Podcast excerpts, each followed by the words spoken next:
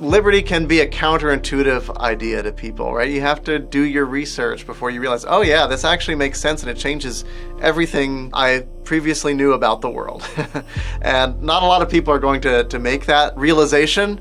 And so we're, we're, going to be a minority globally, but we can be a majority in, in one place. On this episode of Liberty Curious, I sat down with Jason Sorens, senior research faculty at AIER, co author of Freedom in the 50 States, and founder of the Free State Project, to discuss how much government interferes with our daily lives. Jason claims that adults should be treated like adults and not children, but the government often does the very opposite. We also talk about how to approach issues from a libertarian perspective, such as life altering medical procedures for kids, hard drugs, tobacco, and where to draw the line on externalities. Jason also talks about the New Hampshire Free State Project and how liberty oriented people can foster freedom at the local level.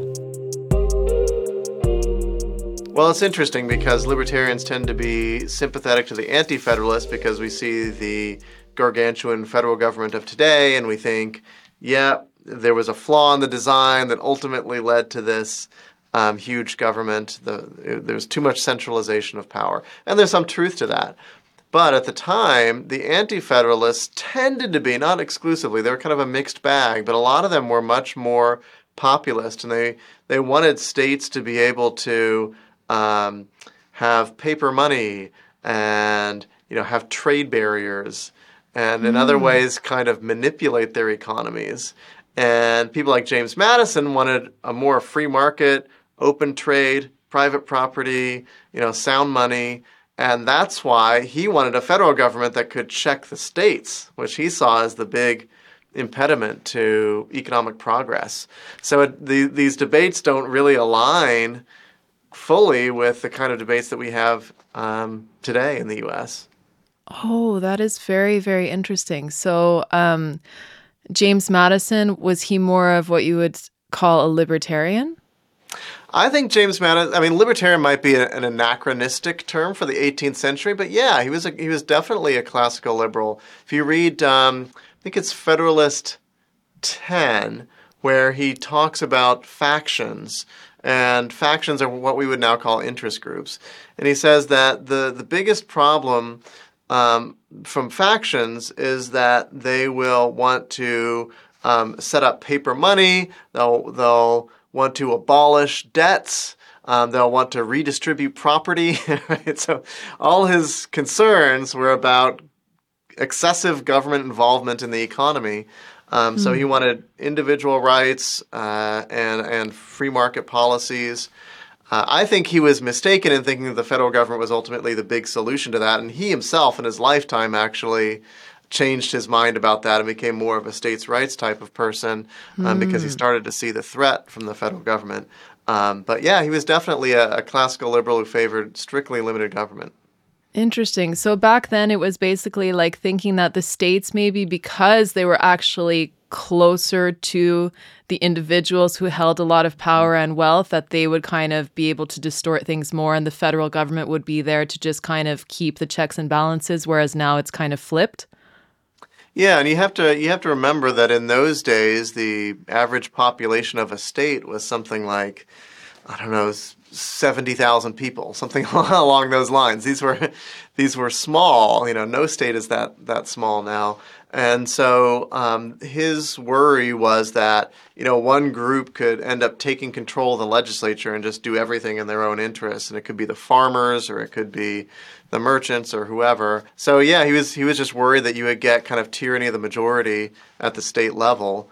Um, and for that reason, he wanted to make sure that there was a, a, an open common market. And I think as libertarians now we can go go back and look at that and say, you know what, he was right that an open common market is is the solution there, because what that does is it actually checks state governments. So the reason we favor highly decentralized government where states have a lot of autonomy to set economic policy is that we actually want states to um, be held in check, and they're held in check by this process of competition, where now um, if if we start to redistribute wealth, if, if we start to embark on crazy economic policies, if we get a lot of corruption, taxpayers are going to flee. They're going to go to other states. And that's only possible if we have a big open common market. And so that's the part of unifying the country that was the good part for libertarians because it set up this more competitive model of federalism. And that's what undergirded our growth and economic development all the way up until the middle of the, the 20th century. I think I know what you're leaning towards there, but yeah. what happened there that changed things? Well, it's really the, the Great Depression and the New Deal and uh, Supreme Court precedents that we still live under today that fundamentally changed the nature uh, of the the relationship between the federal government and the citizen. So now, um, essentially, if it's an economic issue of any kind, uh, the courts are extremely reluctant to place any limits on Congress. So the federal government could pass any law that has to do with economics and it's con- it's presumptively constitutional. That wasn't what the, the founders intended. That wasn't the way the Constitution was ever interpreted up until 1937, uh, when the Supreme Court started to change um, positions on this and, and let a lot of these New Deal programs stand rather than overturn them uh, as unconstitutional.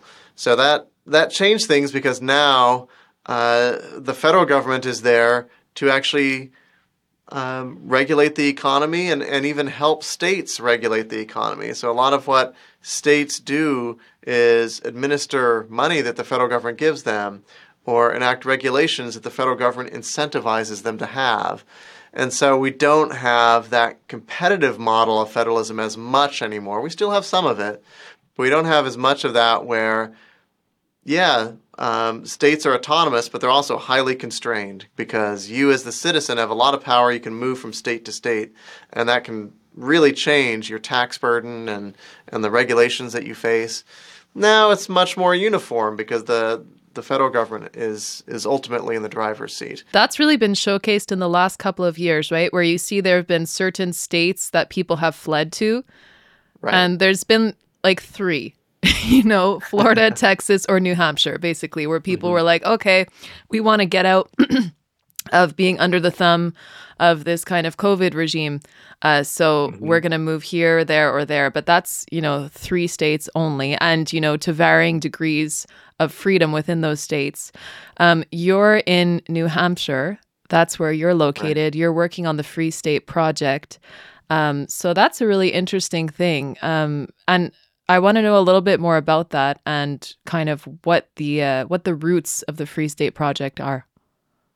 Yeah, I mean the the basic idea was, and I, I wrote an essay 22 years ago proposing this. I was a graduate student, and the basic idea was that um, classical liberals, libertarians, people who support strictly limited government, uh, we can't make a big impact at the national level. It's just too big, too far away too dominated by interest groups, billions and billions of dollars at stake in making sure that the status quo doesn't change. Um, so as as disappointing as it may be and as hard to accept as it may be, we're not going to have a big impact on Washington D.C., but we could have a big impact in a single state, especially one that's small, has an open political process, and most importantly, is already sympathetic to a lot of these ideals of individual freedom. And so I proposed this general idea. A lot of people signed up, and the first 5,000 people who signed up um, had the right to vote on which state we chose to be our new home. And the state that won that vote was New Hampshire, in part because the governor at the time, a guy named Craig Benson, uh, supported the Free State Project and actually kind of lobbied us to choose New Hampshire. So, of all the states we were considering, um, it was the only state where the, the governor really wanted us. Plus, it has the, the motto live free or die. It has no general state sales tax, no general state income tax, no seatbelt law for adults, right? So, it has this sort of uh, more respect for, for private property, for individual freedom, individual choice. And, uh, and that made it a great home for us. In addition, it turns out it has a really accessible political system. So it's the most decentralized state in America. That means that about two thirds of our tax burden is decided at the local level, not the state level. Uh, since there's no state sales tax or income tax, most of the revenue comes from local property taxes, actually. That goes to support schools and roads and police and fire. Um, and and the state only gives a little bit to, to local governments. So local governments are have a lot of have a lot of room to decide uh, what they are going to budget and how much they're going to raise in taxes. So that makes it very accessible for the average citizen to really affect their tax burden. What makes it even more accessible is the fact that most of these towns still have the New England town meeting form of government. So you're directly voting on the budget. And each individual line in the budget is a, is a different vote. And so if you get a town of people who want lower taxes, who uh, want to be fiscally responsible, they can do that. They can have very low taxes um, and provide that kind of favorable environment for, for property owners. Um, they can decide on, on local zoning, right? That's a, another local issue. And many uh, towns in New Hampshire don't have zoning at all. Um, so they allow property owners to do what they like with their property. So, for those reasons, uh, New Hampshire is really a kind of perfect place for people who favor limited government, individual freedom uh, to get involved. And thousands of people have moved, and including myself, and uh, have gotten elected, have changed legislation, and it's uh, and it's really made an impact in an area of the country that people perceive as being rather statist and and left wing. Uh, New Hampshire actually really stands out, and that's uh, been a, a, good model, actually. It's been a, a, very clear contrast between, say, Vermont, Maine, and, and New Hampshire, all northern New England states. Mm-hmm. New Hampshire, by far, the most successful in terms of its economy, in terms of attracting people and, and investment because of its free market policies. Wow, that's really, really neat. Um, I know people will often think about California or think about New York or think about kind of uh, left leftward states uh, and make comparisons like that. But what about the red states? Like, what about, you know, how do those compare to New yeah. Hampshire? Yeah, so a lot of them have um, have good economic freedoms.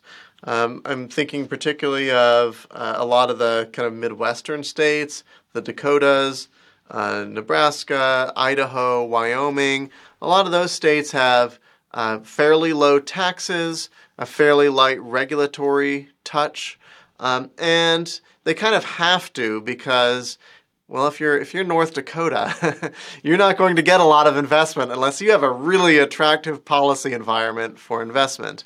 Um, so these states are not exactly booming, but they're doing very very well given their climate, right? So if you compare um, the Dakotas to Minnesota, for example, Minnesota, blue state, has trended higher in terms of tax burden and crime rates and things like that. And the Dakotas have benefited from that, right? They they're significantly outperforming Minnesota. If you look at Indiana, another relatively free red state right next to Illinois, um, and has significantly outperformed Illinois over the last two decades. People are getting out of Chicago all the time, and a lot of them move to Indiana, uh, or they move elsewhere. Uh, and Indiana, by contrast, not a you know it's a state in the in the Rust Belt. It's on the Great Lakes. You know, it's not a it's not a it's not it doesn't have the advantages of, of Southern California or or Florida or places like that.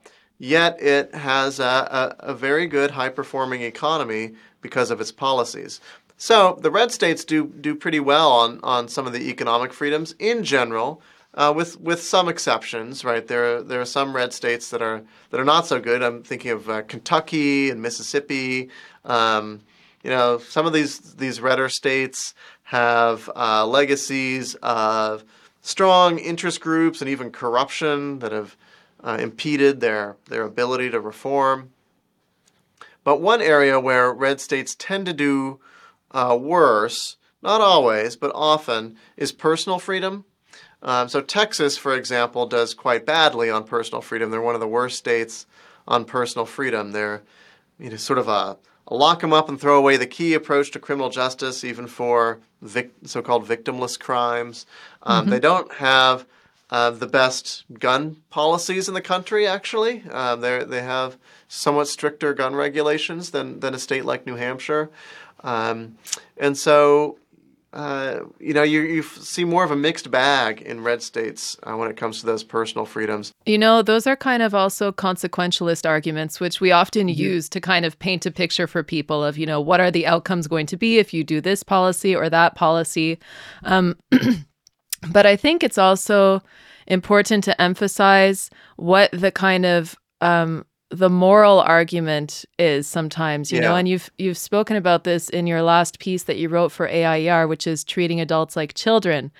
And i guess like the gist of all of that is how much say should the government actually have in your life in what you do? Mm-hmm. Because by putting out policies like that or by making laws you know about minimum wage or even about things that you might not like like transgender story hour uh, things like that that they're looking at in Florida, right? I mean, the idea is okay, maybe it's swinging in your direction now. Right. But when it swings in the other direction, are you going to be so happy, right? Like, what is the actual uh, effect of of government imposing a morality on people's mm-hmm. individual choices? Yeah, that's that's a, great question, and I, I think the most important point to make there is that when government tries to enforce a private morality on, on people's personal lifestyle choices, they're treating citizens as if they were children. They're putting themselves in the position of a, of a parent who can discipline a child. But adults are not children, and when you treat adults uh, as if they were children, you first of all you violate their rights, you take away their legitimate freedoms. Um, but second of all, you also stunt their moral growth, their ability to make these decisions for themselves, to make mistakes, to learn from them. In fact, even as a parent, you want that actually for your kids more and more as they get older, right? So I have a, a nine year old, an 11 year old, and a 12 year old. Um, so I've seen this. As kids get older, you don't always want to prevent them from making bad decisions. You start to allow them to make some of those when the when they're not going to significantly affect the rest of the family, so that they can learn because experience is the best teacher. So another way I, I like to think about this is if we would not be okay with stepping in and forcing someone to make a particular choice as a private individual. What makes it okay for government, right? So if someone is, if you see a stranger smoking a cigarette, would it be morally acceptable for you to run up to them and slap it out of their out of their hand and, and grab their, their cigarettes and throw them in the garbage? Of course not. That would be uh, that would be wrong. You'd be violating their rights. Um, so, what makes it okay for strangers organized as the government to do that? There's really not a, a fundamental moral difference. Um, yes, there may be some cases where uh, there's a loved one who may be, let's say, addicted or something like that. Um, could I intervene if my adult child were about to inject fentanyl into her veins? Yes, okay. in that case, in that kind of limited case, yes, I can I can see a, a moral argument for intervening, even if the, the child is an adult. But that's that's intervening with a loved one where you know the circumstances. The problem is government doesn't know the circumstances of every situation, right? So actually, it's it's worse uh, when government intervenes than when private individuals intervene uh, in in people's lives because the government just has a kind of blank, um, uniform approach to everything that cannot take account of how uh, a person is going to react and respond to this stimulus. So if I think I can help a friend or a loved one um, turn their life around, I can intervene. But government is, not going to be able to to know how to do that in an effective way. They can throw people in jail, uh, they can tax people, um, but that's not gonna that's not the kind of approach that's needed to actually help someone make a better lifestyle choice. So really, at the end of the day, um, it's very very difficult to make a case that government should be controlling people's private lifestyle choices. Yeah, that's really well said, Jason. And you talk about in your in your piece here treating adults like children, you cite how New Zealand recently passed a law permanently prohibiting the sale of tobacco to anyone born on or after January 1st, 2009. So if you're unlucky enough to have been born on or after that date, it will forever be illegal for you to smoke a cigar on a celebratory occasion or to savor a pipe on a dewy summer evening. But but Jason, you know, what are, what could we do if the government wasn't there to to teach us how to be healthy? What would we do? yeah, I mean, we'd we'd we'd um, I guess always make terrible decisions, right? but but in fact, I mean, the the point I wanted to make there is that morality and and prudence in your own life can be can be a, a complex and subtle thing. You know what? Tobacco use isn't always wrong, right? Sometimes it can be enjoyable and perfectly fine. In the same way that occasionally eating ice cream can be perfectly fine and good, right? And, and something that, that people should do, right? And so um, when we set up a law that has one uniform rule for everyone, we cannot take into account all those individual circumstances.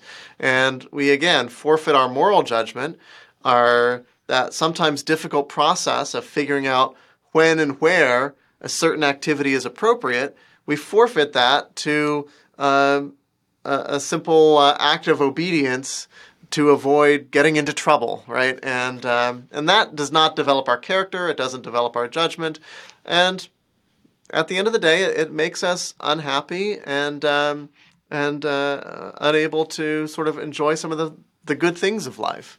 Yeah, no, that that makes a lot of sense. And um, it actually brings me to think about an article that I read the other day, and you'll appreciate this as well, probably as a parent. Um, it's an author named Janet Lansbury, and she has a podcast called Unruffled, and she writes articles uh, basically about respectful parenting, which is, you know, putting limits up for your children, but also offering them choices and allowing them space to fail as well as you're saying at appropriate times you know ensuring that mm-hmm. they're they're safe in doing so and that it's not going yeah. to have these huge consequences on them or the family.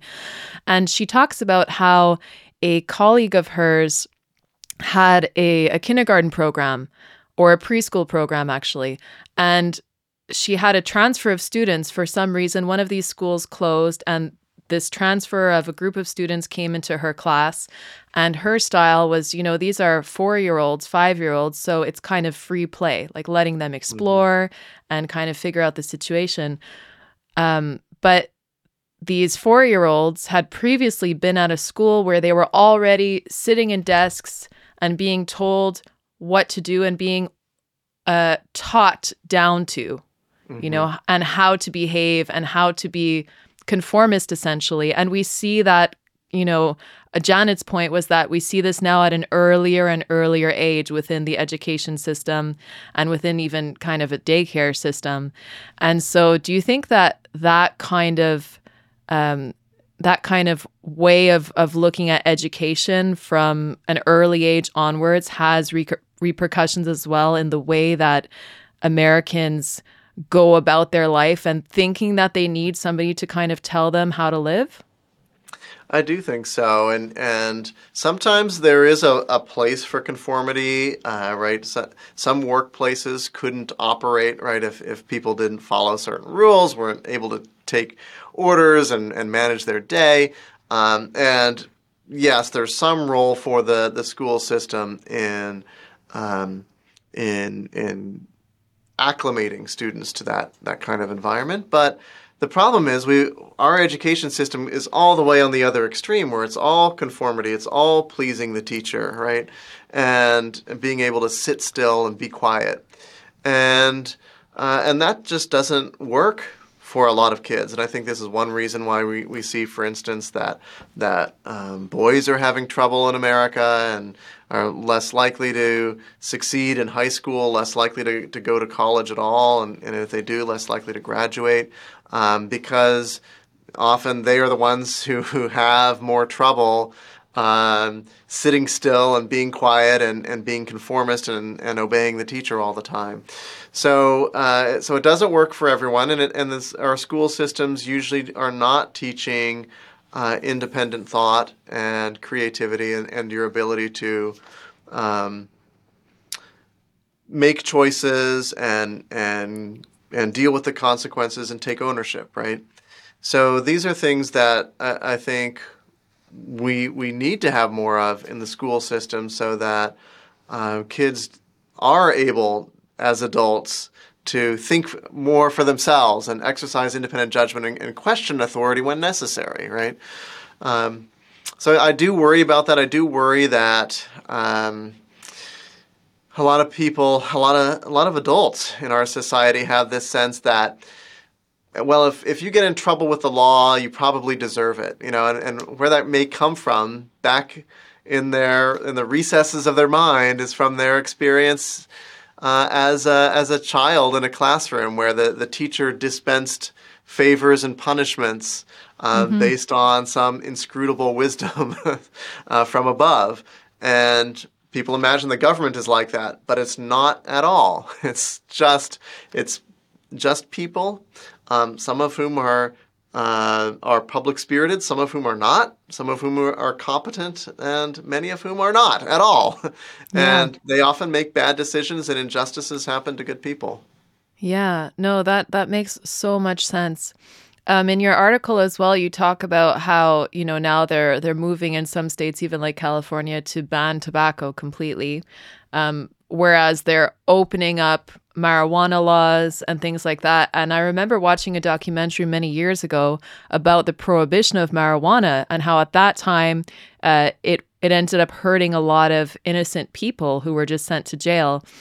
Mm-hmm. Uh, just for having possession of you know personal consumption and things like that so so why do we see then like in your opinion that things like marijuana are becoming le- legalized but things like tobacco are now being frowned upon? Is that just because of the moral judgment? Are there other incentives there, maybe that politicians have to ban these kinds of things? Like another example is vaping laws. Like, mm-hmm. what's going on there? Yeah. well, I think the, the primary uh, cause of this sort of hypocritical treatment of, of marijuana and tobacco is ideology, right? And, and the culture war. So, um, mm people who smoke tobacco, they're probably they're probably not college educated. They're they're probably not very progressive. They may not think the right things about pronouns. Uh, mm. right? Mm-hmm. And so smokers are an outgroup, and we can hurt smokers um, of tobacco. but marijuana, that's that's progressive. That's creative. Artists do that.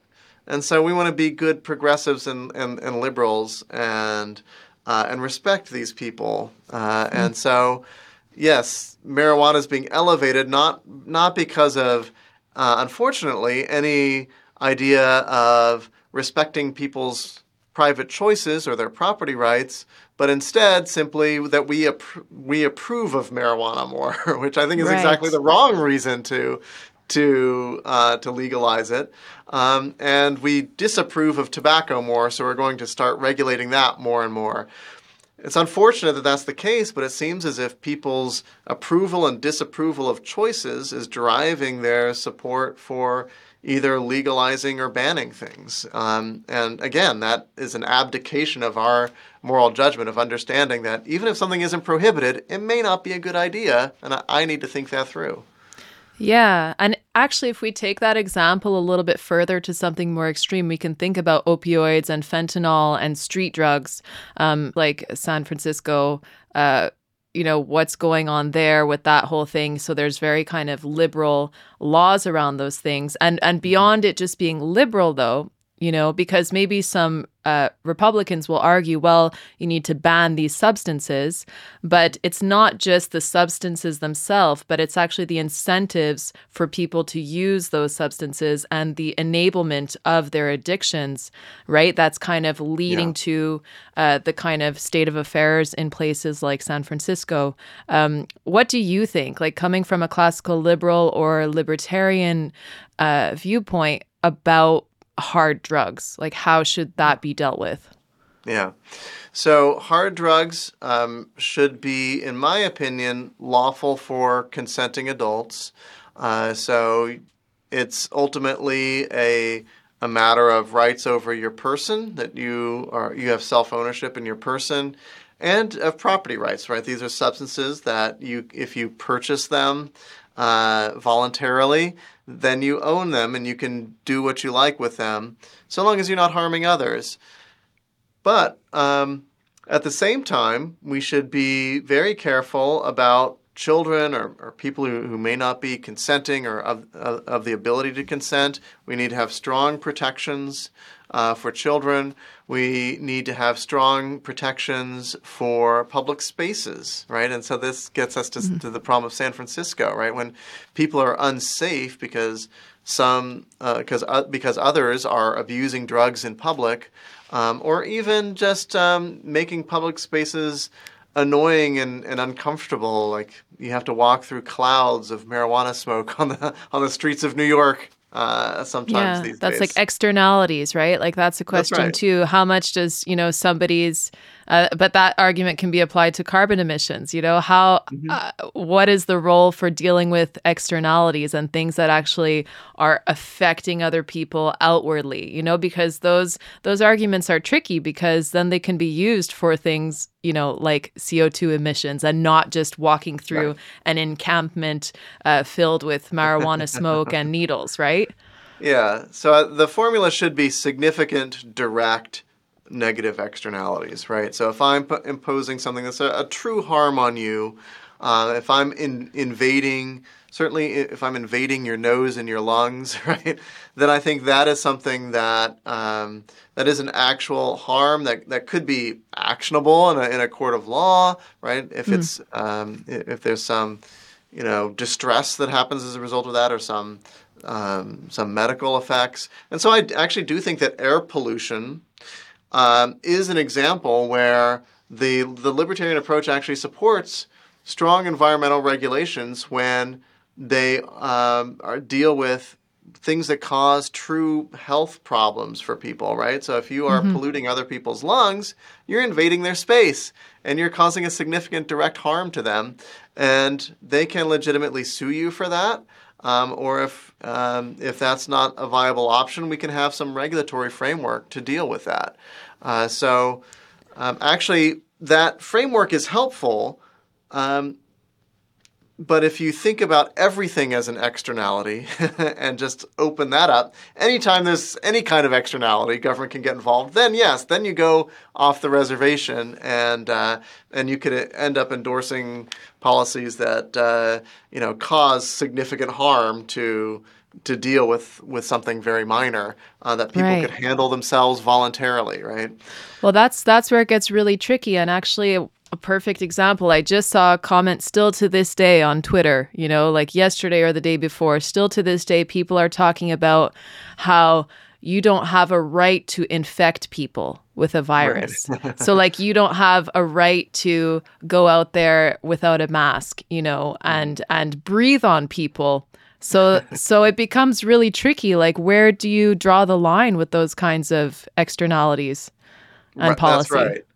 So to me, um, common sense says that yeah, I don't have a right if I know that I have COVID or some infectious disease to walk up to you and intentionally infect you with it, right, mm-hmm. without your consent, right? Um, but when we're talking about requiring people to wear masks in, in public spaces um, without any proof that they have the disease, um, then we're, we're, we're doing something called prior restraint. We're saying there's some small chance that you might be posing some small risk to someone uh, indirectly, and and that's what's going to cause us to to control you. Um, that that is unjustifiable, right? Because um, there we end up with intolerable restrictions on our ability to simply to live our lives. So we could say for the same in the same way, well, um, you know, it, you're having a, a beer at home. Well, it's there's some small chance that then you could that could impair your faculties to the extent that you go out and get in a car and drive and hit somebody and and you know and and and and harm them. So so we're going to ban beer, right? um, so the same sorts of um, logic could ultimately end up constraining all of our choices to such an extent that life isn't worth living anymore, right? So it really has to be you, you can't intentionally cause direct harm to people, and that's that's what we can control. But we can't control all these minor risks that don't don't actually cause fear to anyone um, because they are small enough and indirect enough um, that you know really at the end of the day, um, it's it's shouldn't be a factor in our choices and in our sense of well-being. Right? If I I'm I'm being kind of neurotic and unreasonable if I have if I'm crippled by fear that someone out there might have an infectious disease that I'll get, right? That's not a that's not a healthy uh, mentality to have, and and our our legal framework should encourage. Um, you know, a more kind of healthy approach to our interactions with people because we need to interact with people. This is where human progress comes from, is voluntary interactions, um, and, and and we need a framework that that encourages that uh, without um, you know taking away people's ability to uh, to make a wide range of choices about what kind of life they want to lead. I've been reading a couple of good books lately, um, and a lot of them kind of come from a different era. So, uh, Hayek's Road to Serfdom is one of them, and uh, Viktor Frankl's Man in Search of Meaning.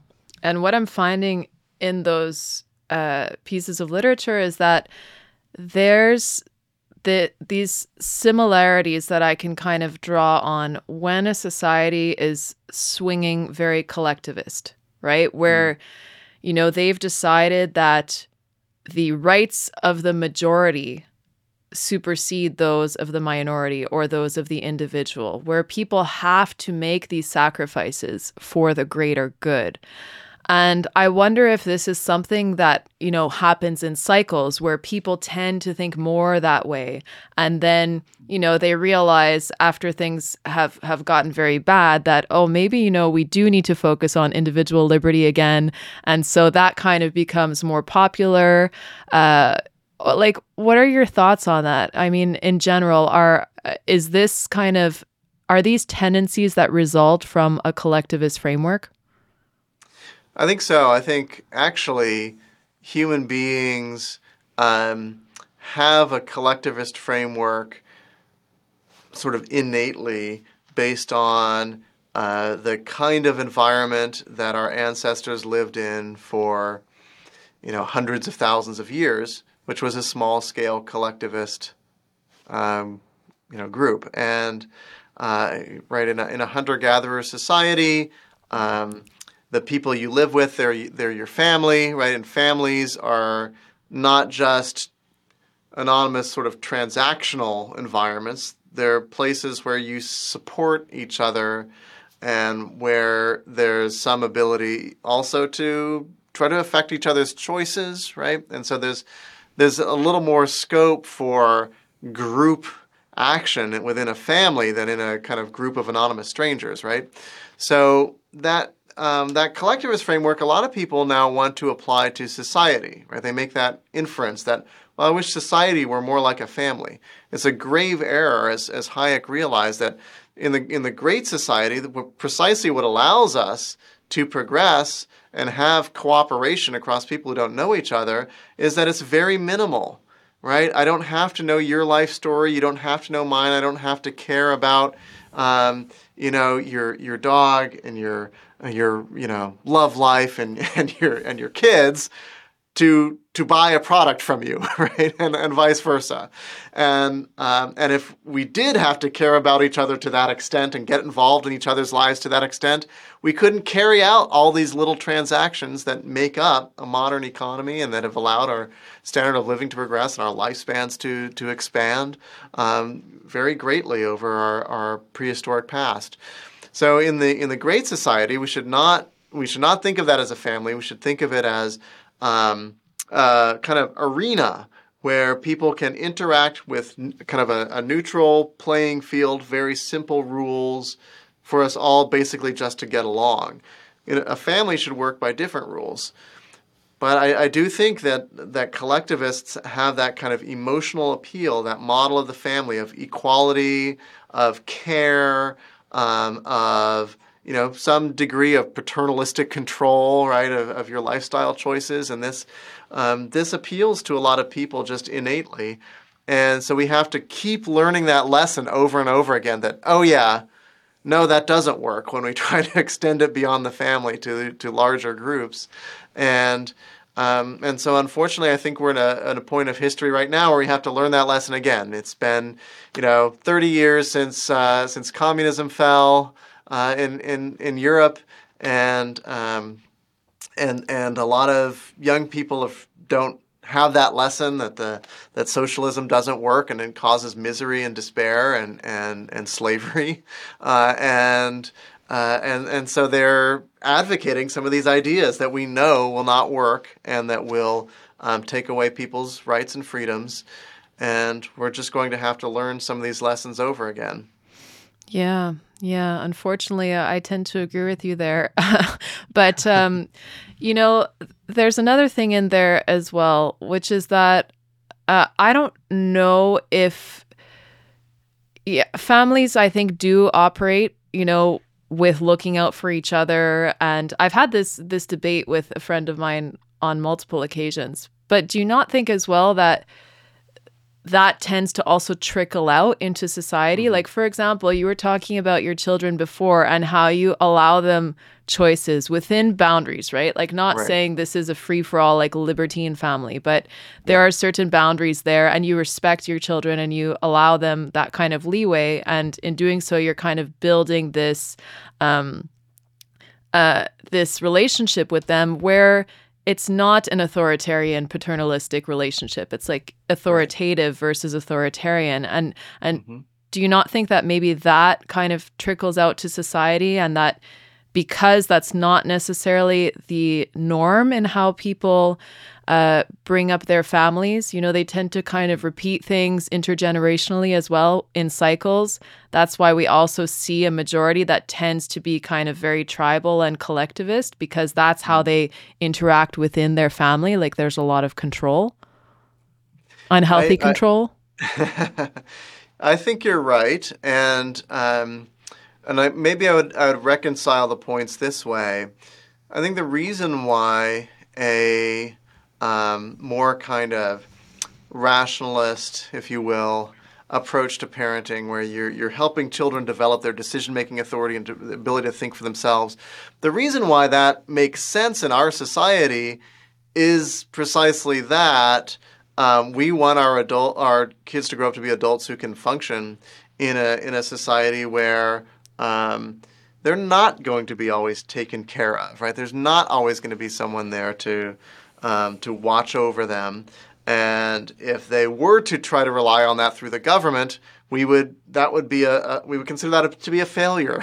Right? we would consider that to be disappointing or or a, at least regrettable. We could put it that way.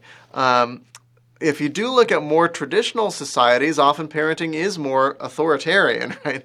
Arranged marriages and mm-hmm. you know female circumcision and all sorts of things that um, that are aimed at precisely at controlling their children's lives. And, and maybe the reason that parenting style was so popular in those societies was that the, the broader society did not prize independent judgment, initiative, tolerance, uh, thinking for yourself, right? That these freedom. were not, things, yeah, right. that freedom was not mm. available in the broader society or valuable.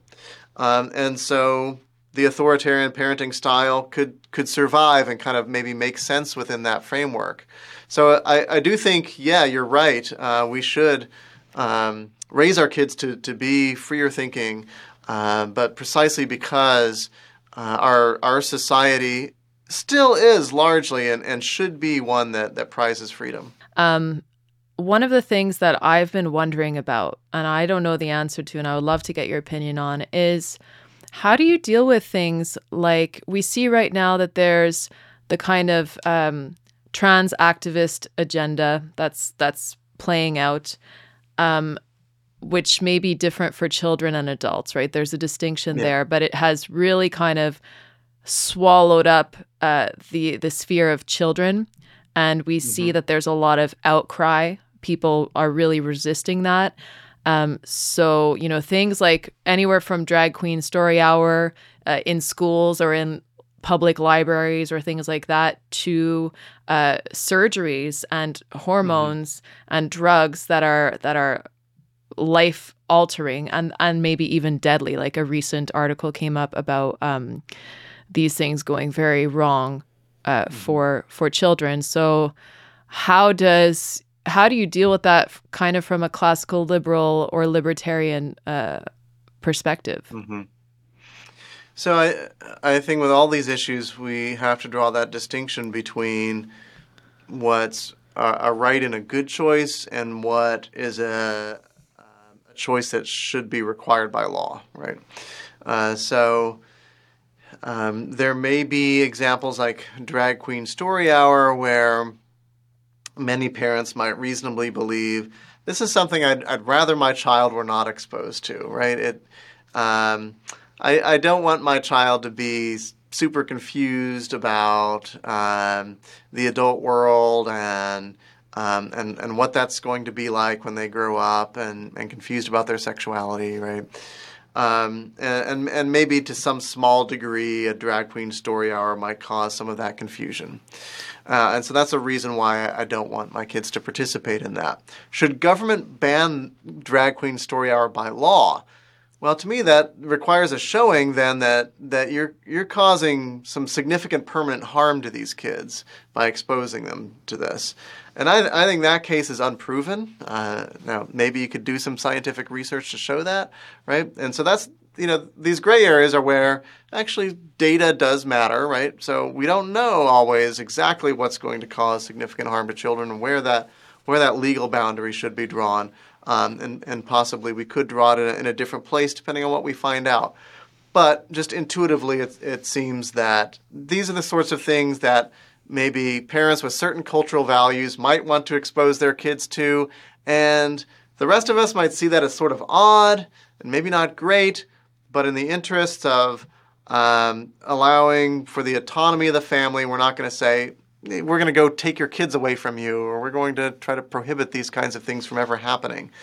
On the other hand, you get invasive interventions like hormone treatments and surgeries uh, for kids. And, and there, I think a libertarian or anyone would have to say um, kids can't necessarily make their own choices about uh, these kinds of permanent, life altering um, you know decisions, right? These these changes. So there is potentially a very strong role for the legal system in in preventing uh, these things from happening, uh, at least until the age of majority when they can make these decisions for themselves. So yeah. I, that's kind of how I tease out that difference. Yeah, no, I think that that's a really important distinction. And um, another thing as well about uh, teaching kind of uh, gender ideology in schools, you know, at very young ages. Mm-hmm. Like maybe could a case be made that we don't ban this outright, mm-hmm. you know, because uh, coming back to your first argument about drag queen story hour, we don't ban it outright, but it should not be within the hands of the state. So it shouldn't be in public schools, and people should have a choice as to whether they want their children to be exposed to this or not. Like, is that could that be a case to be made?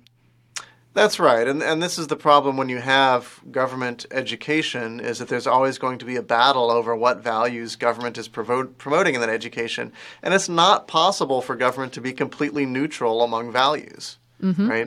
Mm-hmm. Um, they're going to be promoting one set of values versus another, uh, regardless of uh, the approach that they take. They're either going to be saying, "Hey." Um, you know your your religious views about these lifestyles are are out of place because we want to, you know, allow all of these things to happen within the school, um, or they're going to be saying, no, we're going to endorse the concerns of, say, um, you know, morally conservative or religious people about these lifestyles. We're not going to allow these lifestyles, and so we're making a decision about about lifestyle, about beliefs as a government, and that that's not okay.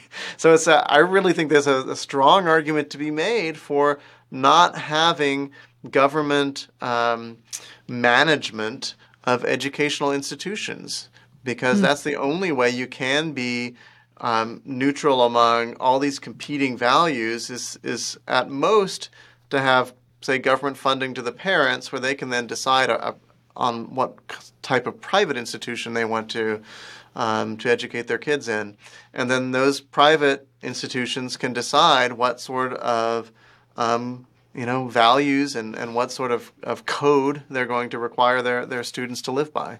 Right. And then you have kind of like a, a free market school system, right? Where the market actually decides kind of who wins and, and the the ideas and the schools and the curriculums that end up being more popular are the ones that you're going to see more of and that will just kind of sort out the ideological tendencies in society you know to go one way or another and it will actually um, become more apparent what people actually want because i think that a lot of these ideologies that are being uh, espoused in school are coming from the top down. They're not necessarily coming from the bottom up and representing what people actually want for their children.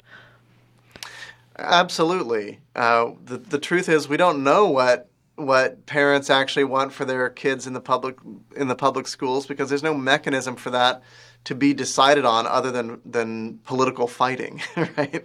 Uh, but instead of political fighting, if we just allowed people to vote with their dollars, then we, we'd probably get a much more sensible mix of policies that are going to work to um, to help parents and their kids. Yeah.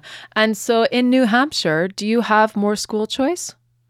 We do. Uh, we haven't adopted yet the universal school choice model that's that uh, some states are are now uh, starting, uh, but we do have uh, several forms of school choice. Um, towns, some towns don't have their own public schools, so they can uh, give money to parents and let them choose a private school. So those towns can have full school choice. Actually, um, some towns do have public schools, and in those towns, you still have available a state program for school choice where up to 300% of the federal poverty level um, parents can get a, uh, a check from the government to pay for either homeschool or or uh, private school expenses. Uh, we also have a tax credit scholarship program that provides additional support for homeschool and private school tuition. So we have a lot of, of school choice options, and those are becoming more popular every year. Okay, cool. So just to kind of wrap it up, because we're uh, we're running out of time. Uh, this has been a really rich conversation, so thank you. Um, just thinking about, you know, my last question for you, I guess, Jason, would be we talked about collectivism and how that tends to be kind of a generational thing going way and way and way back, like those kind of tendencies. And I think I saw a tweet put out by you or somebody else from the New State Project saying, um, part of the reason of having this project and having one state where you kind of allow these things to play out and and you invite liberty oriented people to come live is because it's not necessarily pragmatic to think that you're going to change the whole country or the whole world with ideas of liberty. So let's yeah. take all of the people who actually hold these values and say, "Hey, why don't why don't we all live next door?" Right. yeah, uh, liberty can be a counterintuitive idea to people, right? You have to do your research before you realize, oh, yeah, this actually makes sense and it changes everything uh, I previously knew about the world. and not a lot of people are going to, to make that. Uh, that realization, and so we're, we're, going to be a minority globally, but we can be a majority in, in one place. And furthermore, isn't it great to be around people who you know for a fact, regardless of what you may disagree with them about on matters of society or religion or whatever, they're always going to respect your rights. You know, at mm. minimum, that is the thing that you can you can be confident in. That's really important. Yeah, yeah, that makes a lot of sense. And so, do you think then that it will continue that way and that it's always kind of been that way where really liberty minded people are kind of a minority in society? I think so. I mean, you can go back to times in American history where it seems like the majority of people definitely had a skepticism of government. So if you go back to, say, 1900, um, there was a lot of pride in, in not being on welfare, for example, and we didn't have significant national welfare programs. There was a lot of mutual private mutual aid that happened instead. So definitely, you could say that people were a lot more liberty minded, maybe back in 1900 than they are today. Um, but I, I, still wouldn't say that they had any kind of deep philosophical commitment to the principles of individual liberty. Mm-hmm, People mm-hmm. are, you well, know, yeah. Yeah, you look at the French Revolution, you know, like people were yeah. very anti government, didn't mean that they were necessarily pro freedom. well, that's that's right. That's right. And you know, people may, uh, you know, we, as we know from from our history, people may support freedom for that group, but obviously not that group, right? So, um, yeah. so we've dealt with that forever. Yeah. So a libertarian, classical liberal kind of uh, supports freedom for all, freedom for all individuals, the smallest minority. So, um, any last thoughts, Jason, before we wrap up? uh, well, well, thank you, Kate. Uh, it's it's been a, a, pleasure to, to speak about, um, yeah, why why government should should leave people alone to uh, to make their own uh, private choices and, and learn from them. And I don't know. I hope that um, that some of these countries like New Zealand will will rethink uh, what they're doing um, because if if we continue down this path, it's going to be pretty crazy that um, you know fairly harmless, innocuous choices are going to be prohibited simply because they might be damaging to our health. That sets a dangerous precedent. Yes, absolutely. So I encourage our viewers to go check out your article, Treating Adults Like Children, and uh, they can follow you on Twitter, uh, read your work at AIER.org. Once again, thanks so much for joining me today here, Jason, and hope to talk to you again soon. Thank you, Kate.